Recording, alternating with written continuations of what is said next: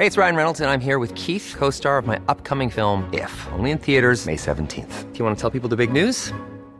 All right, I'll do. Sign up now and you'll get unlimited for $15 a month in six months of Paramount Plus Essential Plan on us. Mintmobile.com slash switch.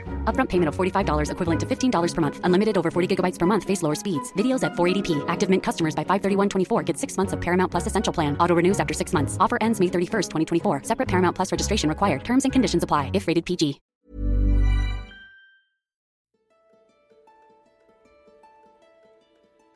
Hvis man er meget på, hvad end man er skuespiller eller politiker eller noget andet, hvor man er eksponeret, så er man nødt til at finde en rolle øh, for at kunne, øh, kunne være i det. Fordi for det første kan du ikke hele tiden være på, altså så brænder du sammen.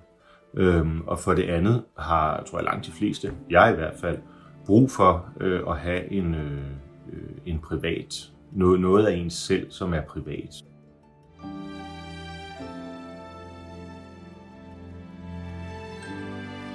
En ny biografi om Morten Messerschmidt har fået titlen Showbiz.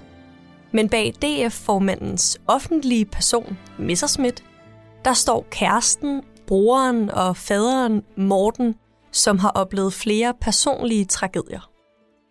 Altingets debatredaktør Ida Thasen, hun besøgte ham på Bakkens Hvile, og i dag tager hun der med bag facaden på Morten Messerschmidt. Jeg hedder Karoline Tranberg, og du lytter til Altinget Azure. De fleste af vores lyttere, de vil jo nok vide i forvejen, at du er formand for Dansk Folkeparti. Ja, altså det ville være øh, ærgerligt, hvis ikke det var CVD ja. derude.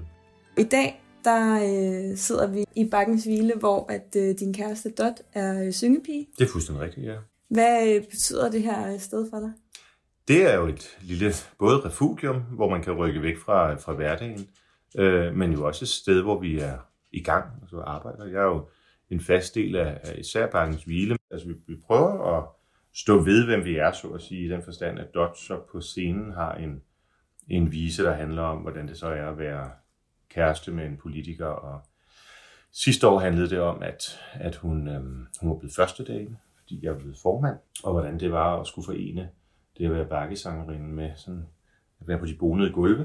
Øhm, og i år der handlede det så om, at nu var alle kriserne overstået, og det hele var blevet frygtelig kedeligt, så hun var på udkig efter en ny kæreste, hvem der kunne, kunne give hende lidt, lidt øh, indhold i livet.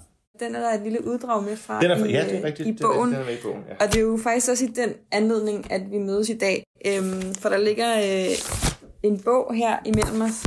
Øh, Showbiz står ja. der med store gule bogstaver på en øh, turkis baggrund. Og så, øh, så er der et billede af dig med det ene øjenbryn løftet. Ja. Det øh, er noget, du gør, når der skal tages billeder. Lidt på klip. Ja, det ved jeg ikke, om man noget, jeg gør. Altså, jeg, jeg har meget... Øh, altså, jeg, jeg bruger mit ansigt meget, men egentlig tænker jeg ikke over det. Så det er ikke sådan noget, jeg specifikt gør, når jeg skal, øh, når jeg skal fotografere. Nej, okay. Det er bare en del af min mimik. Bogen den er skrevet af Anne-Sophie Krav, Ja. som øh, er journalist. Og hun har kaldt den Showbiz. Synes du, det er en øh, passende titel? Lige da jeg hørte, at den skulle hedde Showbiz, så tænkte jeg, at det var sådan lidt underligt. Øh, Men jo mere jeg sådan tænkte over det, så kunne jeg sådan set meget godt lide det.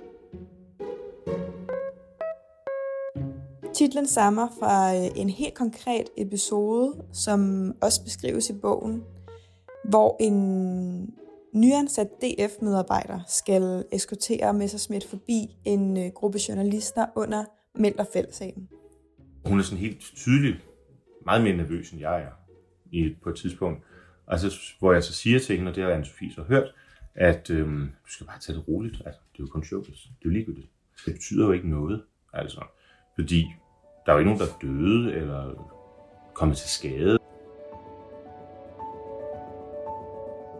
I år 2015, der blev Dots datter øh, multihandicappet i en bilulykke.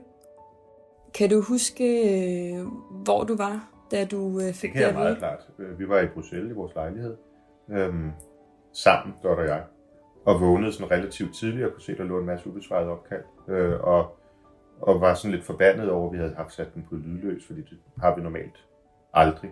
Vi var på vej op til sin kæreste i Helsingør, det var, det var i februar, så der havde været glat under en af broerne henover øh, Helsingør motorvejen, hvor hendes bil så var kommet og skrevet ud, og hun var ramt ind i, i nogle træer og havde fået en, pådraget sig en, øh, en slem øh, hjerneskade. Øh, og det påvirker jo selvfølgelig ens liv hele vejen. Det gør det jo stadigvæk den dag i dag. Vi har Johanne boende hjemme. Lige efter den her ulykke, der øh, går du fra dot, eller I går fra hinanden? Ja, vi har en pause, eller hvad hedder sådan noget.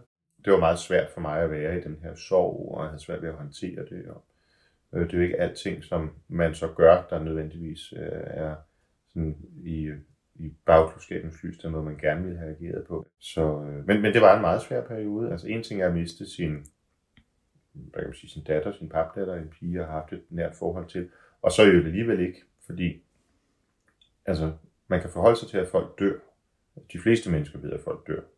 Øh, og man ved, hvordan det er at miste. Men både at miste, og så stadig have det pågældende menneske, som bare er blevet ny, det er meget svært at håndtere.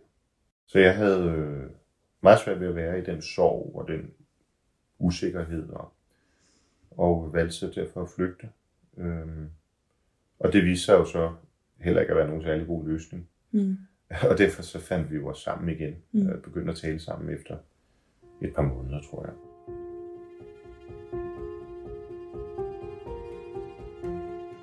Så sker der en anden frygtelig ting. Din søster Ja, det er så lidt senere, for fire år senere, der bliver min søster myrdet. Ja, af sin mand, er kæreste. sin kæreste, som stikker hende med en kniv. Ja, Øh, I bogen der bliver det beskrevet, at øh, din mor hun ringer til dig og øh, spørger dig, om, øh, om du sidder ned. Ja det er fuldstændig rigtigt. Jeg er på vej til, med toget ind til, til Folketinget. Hvad siger hun til dig i telefonen? Ja, hun, jeg tror, det er mig, der ringer op, fordi hun har forsøgt at ringe tidligere. Så ringer jeg op og siger, hvad der sker, og, og så spørger hun, om jeg sidder ned, og det bliver jeg sådan lidt irriteret over. Øh, fordi jeg tænker, det, altså, kom nu, Mm. vi har travlt, vi skal videre, det er fredag morgen, vi har en arbejdsdag foran os. Så, men da jeg så hører det Line, der er blevet myrdet, så, så er det klart, så, så taber man lige pusen et øjeblik. Og, øh, og så måtte jeg jo hjem og fortælle doktor, og så kørte vi op til min familie, op Mm. til min mor og hendes mand, og de havde så hentet fire, øh, vi, øh, øh, Lines øh, fire børn, som var deroppe.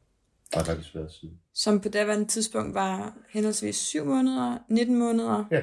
8 år og 11 år. Ja, det er rigtigt. Og som du bliver værve for. Ja, det er rigtigt. Jeg har, vi beslutter i familien, at øh, vi gerne vil have, at de bor hos, øh, hos min mor og hendes mand. Mm.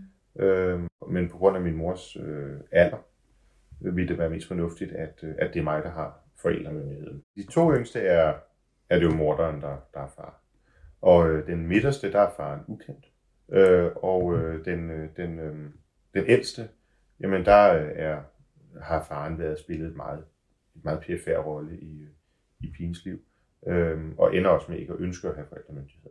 Og øh, efter at have kæmpet frem og tilbage, det skal man jo altid i Danmark, øh, så lykkes det. Hvad er det for en kamp, du refererer til? Jamen, det er både, altså morderen bestrider jo begæringen, så jeg skal jo møde i retten to gange, øh, både by og landsret, øh, øh, fordi han mener, at han er egnet til at have forældremyndigheden. Øh, og øh, det tager jo noget tid. Øh, så jeg er onkel. Øh, I starten havde Dot og jeg øh, de to ældste. Mm. Hyppigt. Jeg tror, det var en weekend om måneden eller sådan noget. Øhm, men øhm, nu begynder de at blive teenager og synes, at jeg er helt vildt kedelige. øhm, de synes i starten, det var enormt sjovt at skulle med på bakken, Ja. indtil de fandt ud af, at det var at være på bakken for os. Det var primært at gå og lave ting. Vaske radiobilerne ned, eller passe kontoret, eller øh, reparere stole i bakkens hvile og sådan nogle ting. Og det var knap så sjovt. Så øh, nu vil de hellere være sammen med deres venner. Og det lader vi dem så om. Den tredje krise, vi, vi lige skal nå at runde, er øh, Mellerfeld-sagen. Yes. Øh, fordi du bliver øh, anklaget for øh, svindel med EU-midler. Ja. Og det er en sag, der står på i syv år. I bogen får man det indtryk, at det tager ret hårdt på dig. Det indtryk får jeg i hvert fald. Det gør det. Ja. Øhm, vi får også at vide på et tidspunkt, at du bliver sygemeldt med stress ja. i syv måneder. Ja, det må det være. Ja. Hvad var det, du synes, der var mest stressende? Men det var i virkeligheden usikkerheden. Altså, der var rigtig mange af de anklager, som jo blev rettet imod mig øh, i diverse medier, som jeg ikke havde nogen som helst anelse om, hvad handlede om.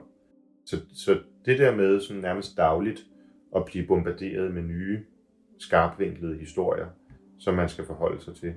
Øh, det, øh, det, det, ja, det gav mig en, jeg tror mere, det måske var en angst end en stress, altså, mm.